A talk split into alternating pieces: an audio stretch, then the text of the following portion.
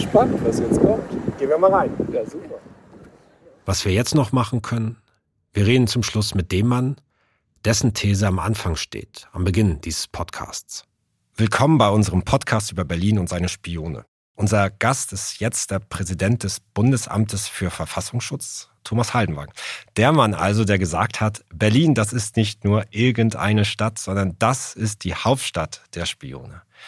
Ähm, viel mehr hat er damals jedoch nicht gesagt. Äh, wir haben uns deshalb in diesem Podcast äh, auf die Suche gemacht und über das, was wir gefunden haben, äh, wollen wir jetzt und dürfen wir jetzt mit ihm sprechen. Guten Tag, Herr Haldenwang. Guten Tag, Herr Bewader. Ich habe zunächst eine äh, ganz simple Frage. Ähm, also vielleicht ganz simpel. Wissen Sie, wo James Bond geboren wurde? Also ich vermute mal in Schottland. Ja, also tatsächlich gibt es keinen Geburtsort so richtig. Also ich habe auch nur so ein bisschen gelesen, der, der, es gibt so eine fiktive Biografie über ihn, da, da steht als Geburtsort Wattenscheid. Oh. Ja, Ja. habe ich auch gedacht, oh. ähm, aber es gibt, in, äh, in, äh, es gibt einen Pass von Daniel Craig als James Bond und da steht als Geburtsdatum erstmal der 13. April 1968 und zwar Berlin drin. Ah ja, dann passt das natürlich auch. Das passt total. Genau, anders wären wir auch nicht auf dieses Thema, Ja. auf dieses Thema gekommen. Ähm, woran erkennen Sie einen Spion denn, außer am äh, James Bond äh, ähm, Pass, wenn Sie durch Berlin fahren? Ja, also wenn ich den Spion auf der Straße erkennen würde, dann wäre es ein ganz schlechter Spion. Äh, den Spionen, den professionellen Spionen ist es so eigen, dass sie sich sehr geschickt tarnen. Äh, Schlapphüte, Trenchcoat, sowas sucht man vergeblich, äh, sondern äh, man gibt sich einen ganz normalen Anstrich, Querschnitt der Bevölkerung. Äh, es gibt Spione männlich, weiblich, alt, jung. Sie sollen nicht auffallen und der, der Gute, die gute Spionin, die bemerkt man nicht im öffentlichen Bild. Okay, also es sind eher die, die Spione, die nicht aufpassen, die man dann mal ertappen kann. Wir haben natürlich andere Möglichkeiten. Ähm, wenn Sie sagen, Berlin ist die Hauptstadt der Spione, wenn man so ein bisschen rumhört, wenn man ein bisschen googelt, Artikel liest, dann kommt man mal auch darauf, Brüssel, Genf, New York, Wien. Bei allen Städten sagt man immer, sie seien die Hauptstadt der Spione. Warum sagen Sie denn jetzt Berlin? Ja, nun, Berlin äh, ist das eigentlich schon klassisch seit bestimmt mehr als 100 Jahren. Berlin ist äh, eine große Hauptstadt im Herzen von Europas und äh, Deutschland ist nun mal auch ein sehr prägender Staat für Europa und die Politik, die hier gemacht wird, ist für viele Staaten von außerordentlichem Interesse. In Berlin trifft sich Politik, Wirtschaft, Wissenschaft. In Berlin treffen sich Menschen aus allen Teilen der Welt. Hier lebt eine große Diaspora aus, aus unterschiedlichen Regionen. Und all das ist praktisch die Mischung, die äh, Berlin so interessant macht für Spione, auch aus aller Welt. Bei Brüssel ähm, gibt es sogar harte Zahlen, die so vom Europäischen Dienst äh, da mal intern kommuniziert wurden. Da war die Rede von 250 chinesischen Spionen, 200 russischen Spionen. Jetzt müssten die natürlich bei Berlin eigentlich äh, auch eine Zahl nennen und die müsste da drüber liegen. Äh, ich kenne natürlich meine Zahl für Berlin äh, und äh, diese Zahlen sind bei uns gut gehütet in Panzerschränken, aber nicht geeignet, um die hier im Podcast von mir zu geben. Okay, ähm, auch nicht in Bezug zu Zahlen, die in Brüssel äh, sind. Nee, das, das äh, würde ich ungern tun, denn wenn ich jetzt über die Zahlen rede, dann weiß natürlich auch unser Nachrichtendienst dieses Gegenüber, so nennen wir professionell die Spione, dann wissen die ja auch, wie unser Erkenntnisstand ist und das wollen wir natürlich schon vermeiden. Sie sind ja eben auch äh, die Spionageabwehr und ähm, sollen die Spione erkennen, sollen äh, gucken, was die machen, sollen sie beobachten. Jetzt kann man ja auch sagen, wenn Sie sagen, Berlin ist die Hauptstadt der Spione, dann hat die Spionageabwehr vielleicht gar nicht so richtig äh, gute Arbeit geleistet, weil eigentlich sollen die doch gar nicht hier sein. Völlig falscher Ansatz. Also zunächst mal kommen die, kommen die hierher, weil eben Berlin tatsächlich äh, ein hohes Aufklärungsinteresse bietet und man hier eben vielfältige Informationen zu erhaschen glaubt. Äh, und dann ist eben wichtig, dass wir als Spionageabwehr einen Überblick bekommen, äh, aus welchen Regionen kommen diese Spione, äh, aus welchen Staaten, äh, in welcher Anzahl, mit welchen ganz konkreten Zielen, mit welchen Methoden arbeiten sie hier. Und da kann ich Ihnen versichern, dass wir da sehr gut aufgestellt sind und einen sehr guten Überblick über das Geschehen haben. Und äh, dann ist es wichtig, dass wir nicht nur den Überblick haben, sondern wenn dann auch Dinge mal passieren sollten, die nicht mehr tolerabel sind, dass man dann auch eingreift. Also die Dinge Überblick haben, wir haben jetzt mit verschiedenen Experten natürlich auch für diesen Podcast gesprochen und man hat das Gefühl, so gerade nach dem Kalten Krieg war es ziemlich schwierig für die Spionageabwehr Fuß zu fassen. Vorher haben das die Alliierten quasi hier alles abgeräumt und haben gesagt, mal dahin schauen, mal dahin schauen. Und dann war es so nach dem Kalten Krieg offenbar so ein bisschen die Stimmung, ja, ähm, äh, ja, so richtig Konflikte, richtige Feinde gibt's fast gar nicht mehr. Jedenfalls wurde offenbar wurden die Haushaltsmittel woanders hingeschoben und nicht mehr unbedingt zur Spionageabwehr. Wie sehr lag da die Spionageabwehr in den 90ern tatsächlich am Boden? Äh, also in der Tat, diese Grundannahme in den frühen 1990ern war, äh, wir haben jetzt eine heile Welt und wir tauschen uns ganz offen über alle wichtigen Informationen aus. Es bedarf keiner Spione mehr, auch nicht in Berlin. Äh, das war eine sehr trügerische Hoffnung und sehr schnell haben wir allerdings auch schon wahrnehmen müssen, eben ab Mitte der 90er bis Ende der 90er, dass das Spionagegeschäft tatsächlich auch weiterging. Und ja, insofern haben wir schnell auch einen Trendumkehr wieder eingeleitet vom Rückbau der Stellen in der Spionageabwehr hin wieder zu einem neuen Aufbau. Und äh, ja, äh, wir haben dann auch sehr schnell gemerkt, dass jede Stelle notwendig war. Und läuft es dann jetzt tatsächlich besser? Also wir haben jetzt, es gab in der vergangenen Zeit gab es eine Bloggerin, äh, die, die eine Außenstelle des BRVs hier enttarnt hat, ähm, die nicht so richtig gut geschützt war. Sie hat das auch sehr, sehr, ähm, sehr kleinteilig gemacht. Ähm, wir haben von, von einem äh, Abgeordneten gehört, dessen ähm, auf, auf dem Handy hat man wohl Spuren äh, gefunden und der Verfassungsschutz hat ihm gesagt, das hat wohl russischen Ursprung. Der fühlte sich nachher auch nicht mehr betreut. Also würden Sie sagen, äh, dass es viel besser ist als in den 90er Jahren jetzt oder nicht? Ach, wissen Sie, es ist ja auch so, über die Dinge, die erfolgreich verlaufen, darüber dürfen wir oft gar nicht reden. Ja, und es passiert sehr viel, was, was erfolgreich ist äh, und, und äh, wo wir erwiesenermaßen gute Arbeit leisten. Darüber berichten wir ja auch gegenüber äh, dem Parlament, dem parlamentarischen Kontrollgremium. Da gibt es schon Stellen, die wissen, dass wir gut sind, aber wir können damit nicht an die Öffentlichkeit Sie gehen. Sie können jetzt gerne hier den größten Erfolg, äh, der noch nicht bekannt ist, ja, den können Sie gern rausgeben. Vielleicht, vielleicht kommt da gleich noch was. Aber äh, zunächst mal also diese beiden Sachverhalte, die Sie ansprechen. Natürlich laufen auch mal Dinge unschön. Äh, das mit den aufgedeckten Liegenschaften ist allerdings recht unspektakulär. Das ist eine ganz gängige Methode, dass wir für nachrangige Arbeitsbereiche, äh, deren Tätigkeiten jetzt auch nicht äh, so geheimnisvoll sind, äh, ausgelagerte Dienststellen einrichten, wo wir dann allein aus Sicherheitsgründen kein Klingelschild anbringen. Äh, und äh, diese Bloggerin hat hat da eine enorme Energie äh, drauf verwendet, äh, das herausbekommen, ja, so what, äh, unsere Leute ziehen aus und ziehen woanders wieder ein, äh, macht für uns Aufwand, hat für die Dame sicher einen Aufwand gebracht. Äh, wenn man das als einen Erfolg ansehen will, dann sei es ihr geschenkt. Äh, ich sehe das nicht jetzt als, als Misserfolg unserer Arbeit.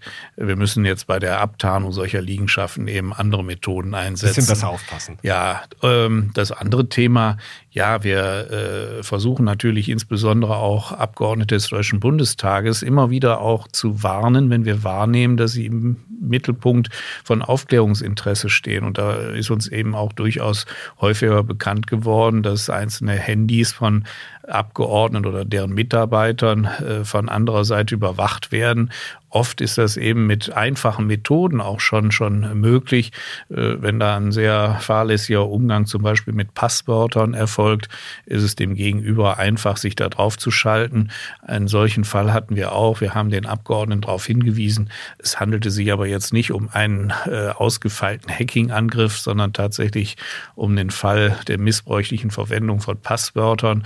Und äh, dieser Hinweis reichte aus, um den Fall zu äh, beenden aus aus unserer Sicht. Was er dann weiter mit seinem Handy machte und wie er es schützte, das war nicht mehr Aufgabe äh, für den Verfassungsschutz. Welchen Unterschied macht es eigentlich aus Ihrer Sicht, ob ein Staat wie die USA hier vorgehen oder ein Staat wie Russland oder China? Zunächst gehe ich davon aus, dass natürlich sehr viele Länder ein Aufklärungsinteresse hier in Deutschland haben. Und das sind nicht nur äh, diese Staaten, die wir so prominent immer nach vorne stellen, Russland, China, äh, Iran, Nordkorea. Auch andere Staaten haben Interesse daran zu erfahren, was in Deutschland passiert. Äh, und, und auch die NSA äh, hatte ein solches Interesse. Ähm, aber wir müssen schon differenzieren zwischen der Intensität auch solcher äh, Angriffe und die Zusammenarbeit äh, mit Diensten. Die richtet sich weniger danach, äh, ja, wo haben wir schon mal Ausspähversuche wahrgenommen und mit denen arbeiten wir nicht mehr zusammen. Nein, äh, die Zusammenarbeit hängt eben davon ab, wie viele gemeinsame Interessen haben wir. Und da wir mit den Vereinigten Staaten von Amerika und den dortigen Diensten sehr viele gemeinsame Interessen haben, ist dort eben auch eine intensivierte Zusammenarbeit. Okay, aber man kann auch mit einer Diktatur gemeinsame Interessen haben. Aber Sie würden schon sagen, mit einer Demokratie arbeitet, mit einem Rechtsstaat arbeitet man schon meistens enger und mehr zusammen als mit einer Diktatur. Ich würde schon sagen, dass wir mit den ganzen Ländern Europas und des westlichen Bündnisses sehr eng und vertrauensvoll zusammenarbeiten, auch wenn da sicherlich auch Verfehlungen vorgekommen sind. Aber darüber muss man dann reden und das abstellen. Äh, aber das äh, bedeutet nicht, dass dann das Vertrauen auch in Gänze verloren geht ich merke, meine Frage zielt ein bisschen zu sehr in den politischen Raum, was nicht mehr so ihr, Fachgebiet, also da ihr Fachgebiet, aber nicht ihre Verantwortung ist, oder? Ja, aber äh, ich habe äh, große Freiheiten darüber zu entscheiden, mit welchen Diensten ich auch zusammenarbeite. Ne? Und, und hier geht es immer darum, äh, kann durch diese Zusammenarbeit mit anderen Diensten die Sicherheit in Deutschland verbessert werden. Und wir haben das gerade im Bereich des internationalen Terrorismus ja erlebt. Da war die äh, internationale Zusammenarbeit Zusammenarbeit bei reisenden Terroristen äh, ganz klar notwendig. Und da haben wir auch mit solchen Ländern zusammengearbeitet, die man vielleicht als Schurkenstaaten bezeichnen würde. Aber wenn ich von dort die Information kriege, der Terrorist reist nächste Woche bei euch ein, dann nehme ich diese Information natürlich auch von einem Schurkenstaat entgegen. Also insofern Zusammenarbeit immer da, wo gemeinsame Interessen sind. Ich bin kein Jurist, aber wenn ich mir das Gesetz einmal angucke, wo, wo dann irgendwie steht eben geheimdienstliche Tätigkeit gegen die Bundesrepublik Deutschland, das ist dann halt auch die Frage, wer hier unterwegs ist, wann ist es denn gegen die Bundesrepublik gerichtet oder wo man halt auch vielleicht sagen kann, da profitiert man halt auch vielleicht von. Ja, oder man profitiert von deren Erkenntnissen, die sie an anderen Stellen der Welt eben auch, auch gewinnen. Äh, ich würde es jetzt nicht begrüßen, wenn unsere Partnerdienste unbedingt hier in Berlin jetzt ihre Informationen sich zusammensuchen müssten nicht begrüßen. Okay. Ähm, wie, wie würden Sie das sagen, wenn ich jetzt das angucke, auch im Verfassungsschutzbericht, der ja einmal im Jahr herauskommt, wo, wo Sie auf vielen Seiten eben auch über äh, Spionage hierzulande und über verschiedene Akteure sprechen. Da stand zum Schluss ähm, oder zuletzt stand da, ähm, vier Hauptakteure ähm, wurden herausgehoben. Das waren also gegen die Interessen Deutschlands. Russland, China, Iran, Türkei. Ähm, ist das so, ähm, so eine klassische Reihe, die schon seit mehreren Jahren dort äh, genannt wird? Das ist eine klassische Reihe, die wir tatsächlich seit geraumer Zeit auch in diesem Ranking vielleicht äh, beobachten und wo wir eben äh, Aktivitäten in unterschiedlicher Ausprägung äh, wahrnehmen. Und was wir auch sehen, dass sich natürlich die Methodik und das Aufklärungsinteresse äh, dieser Länder sehr deutlich voneinander unterscheiden. Also insofern haben wir da durchaus mit sehr unterschiedlichen Sachverhalten auch zu tun. Wir haben jetzt ähm, erfahren, und es gibt das halt auch, dass Bundestagsmitarbeiter ähm, kontaktiert werden von Spionen, sich vielleicht ausgeben als NGO, Mitarbeiter, als Journalist. Die wissen vielleicht gar nicht, mit wem sie was zu tun haben. Ähm, dann wurde uns auch berichtet, irgendwie, dass mal ein Mitarbeiter eines Bundestages äh, dickere Umschläge in die russische Botschaft äh, getragen haben soll. Wenn Sie von solchen Sachen mitbekommen, was unternimmt denn so äh, der Verfassungsschutz. Wo steigen Sie da ein? Wichtig ist, dass wir tatsächlich solche Vorgänge dann auch, auch beobachten können und wahrnehmen können. Und äh, wir wären schlecht beraten, wenn wir äh, direkt im ersten Augenblick schon äh, einschreiten würden und derartige Dinge unterbinden würden. Denn wir wollen zunächst mal uns einen Eindruck verschaffen, was ist überhaupt Ziel jetzt dieser Operation, um welche Informationen geht es dem Angreifer, äh, wie, welche Personen sind beteiligt, welche Kooperationen gibt es da kann man vielleicht eben aus einem kleineren Sachverhalt noch einen größeren Sachverhalt aufklären. Also man klärt insgesamt das Geschehen äh, zunächst mal noch vertieft auf, äh, muss allerdings eben auch immer eine Risikoanalyse äh, betreiben, was kann schlimmstenfalls passieren. Und wenn der Eindruck da ist, hier könnte jetzt ein Schaden eintreten gegen deutsche Interessen, dann ist natürlich der Punkt, wo man dann die Informationen mit der Staatsanwaltschaft teilt, mit der Polizei teilt und dann ist äh, der richtige Zeitpunkt für die Polizei da einzuschreiten.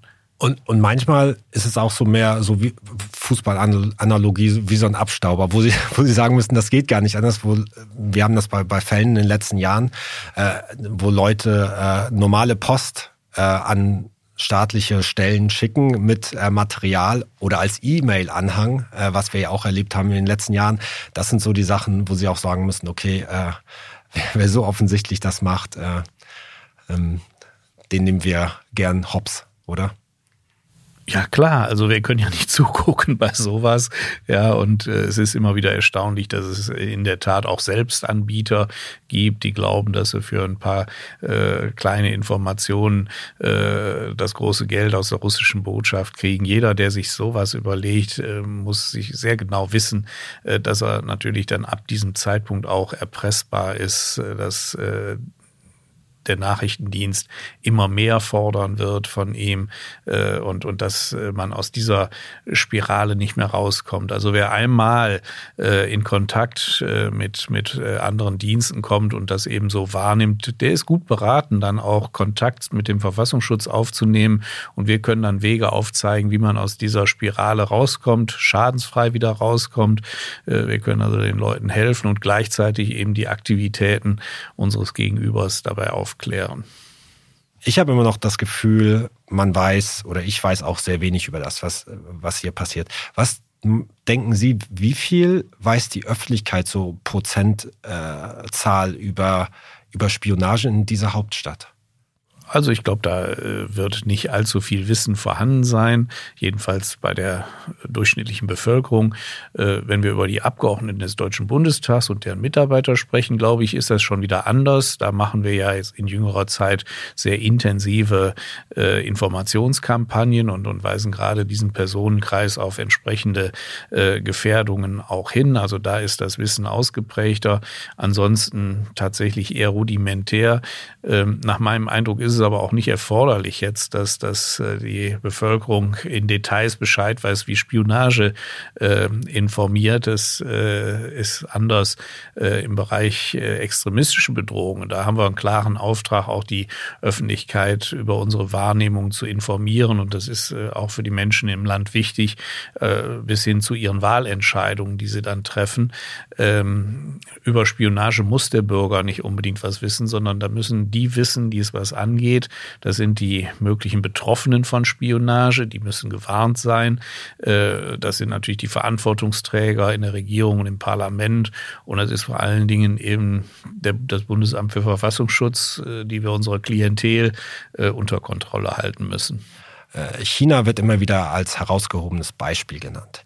Ähm, so viele Fälle gibt's da aber gar nicht. Und da fragt man sich so ein bisschen, okay, und das sagen halt auch paar Leute, die sagen, ja, ähm, China ist wirklich, ähm, die machen das sehr behutsam, sehr strukturiert, bauen Kontakt über lange Zeiträume auf.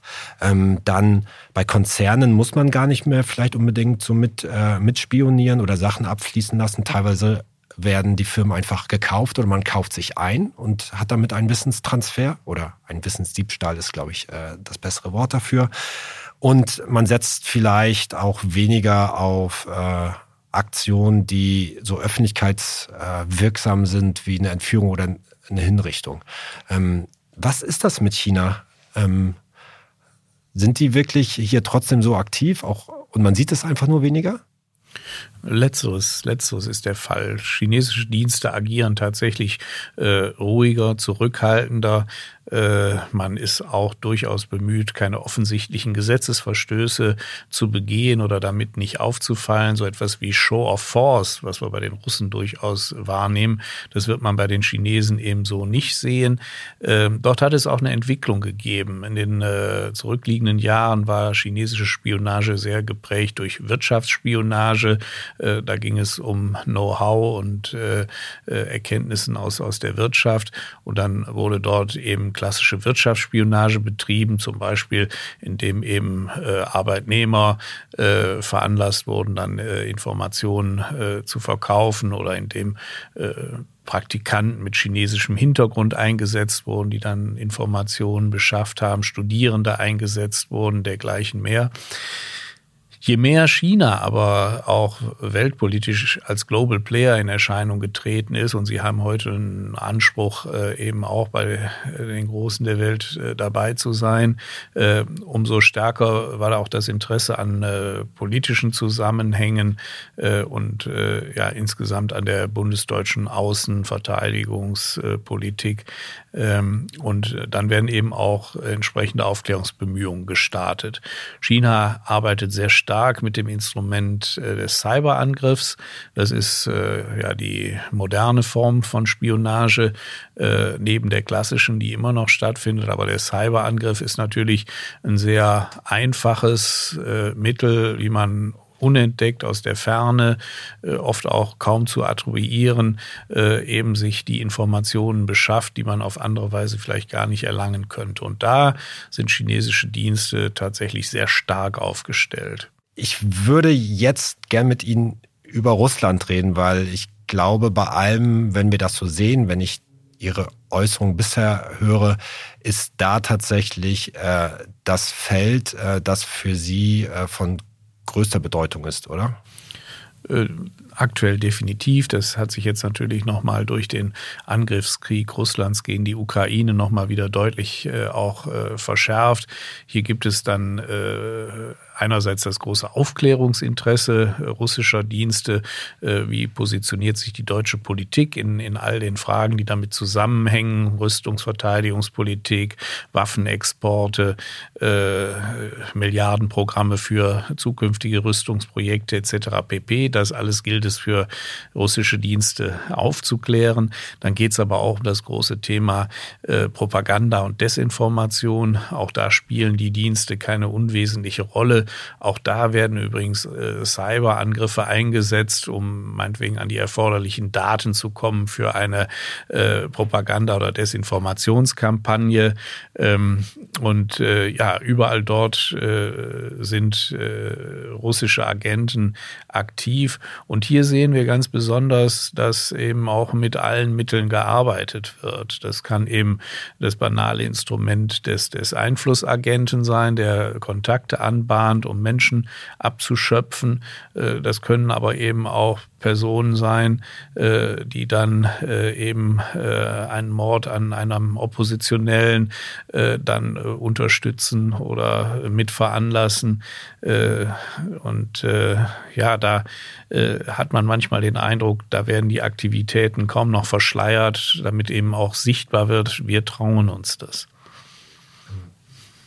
Ah, wir hatten, wie gesagt, den Hack auf den Bundestag. Wir hatten ähm, Desinformationskampagnen, glaube ich, angefangen so mit dem Verlieser so ein bisschen, wo es aufkam. Ähm, wir hatten die Ghostwriter-Kampagne, Cyberattacken gegen Abgeordnete, ähm, dann den Mord im kleinen Tiergarten. Ähm, haben wir vielleicht die Aggressivität der russischen Dienste bei uns dennoch ein bisschen kleingeredet über die Jahre? Also es mag sein, dass man äh, dieses Phänomen in der deutschen Politik lange nicht ernst genug genommen hat. Aber ich kann darauf verweisen, dass wir als Verfassungsschutz schon seit vielen Jahren auch in unseren jährlichen Berichten immer wieder auf diese Aktivitäten äh, hinweisen und das äh, eigentlich auch in einer sehr deutlichen Sprache. wir haben auch in der Vergangenheit hierzu immer wieder Interviews gegeben oder sonstige Veröffentlichungen gemacht. Also es kann nicht an Mangel mangelnder Warnung durch den Verfassungsschutz gelegen haben.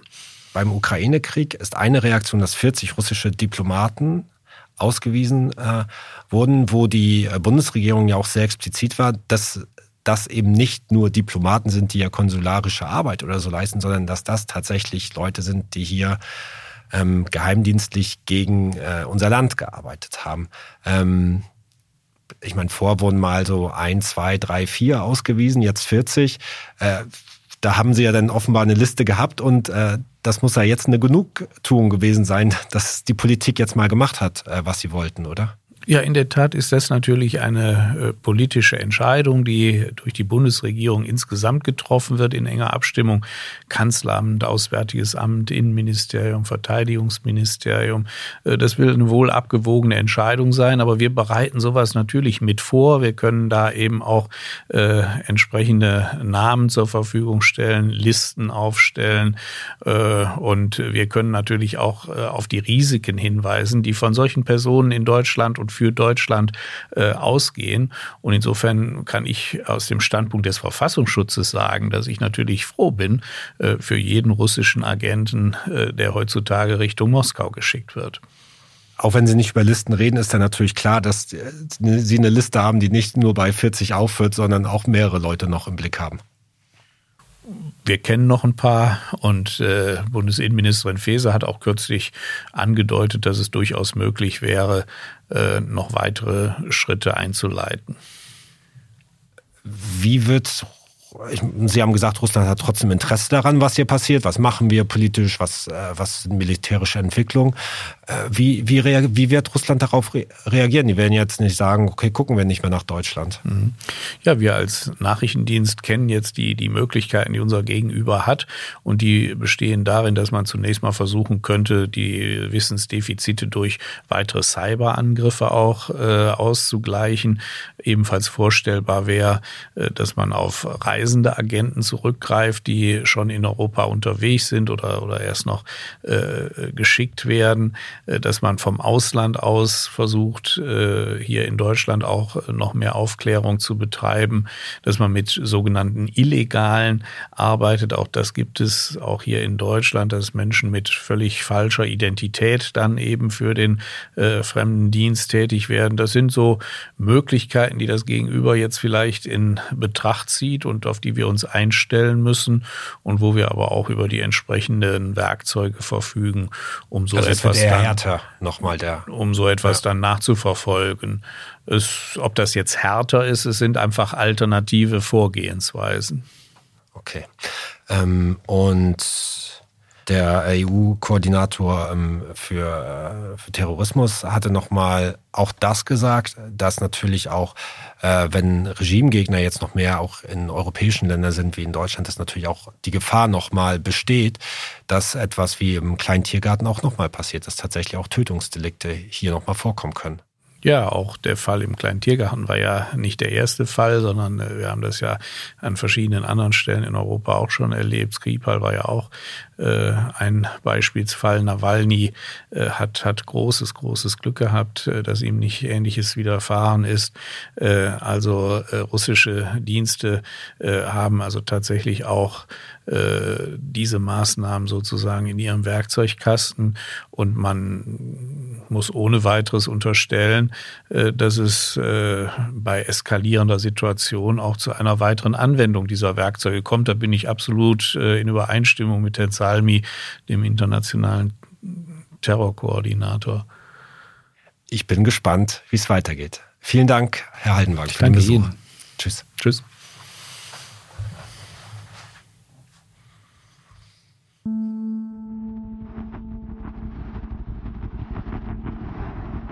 Wir verabschieden uns. Klar, das war ein nettes Gespräch. Wir haben wieder ein Stück weit mehr erfahren. Hängen bleibt mir aber vor allem eine Aussage. Bürger müssen nicht unbedingt was über Spionage wissen. Eigentlich müssen nur die etwas wissen, die es was angeht. Tschüss und bis bald.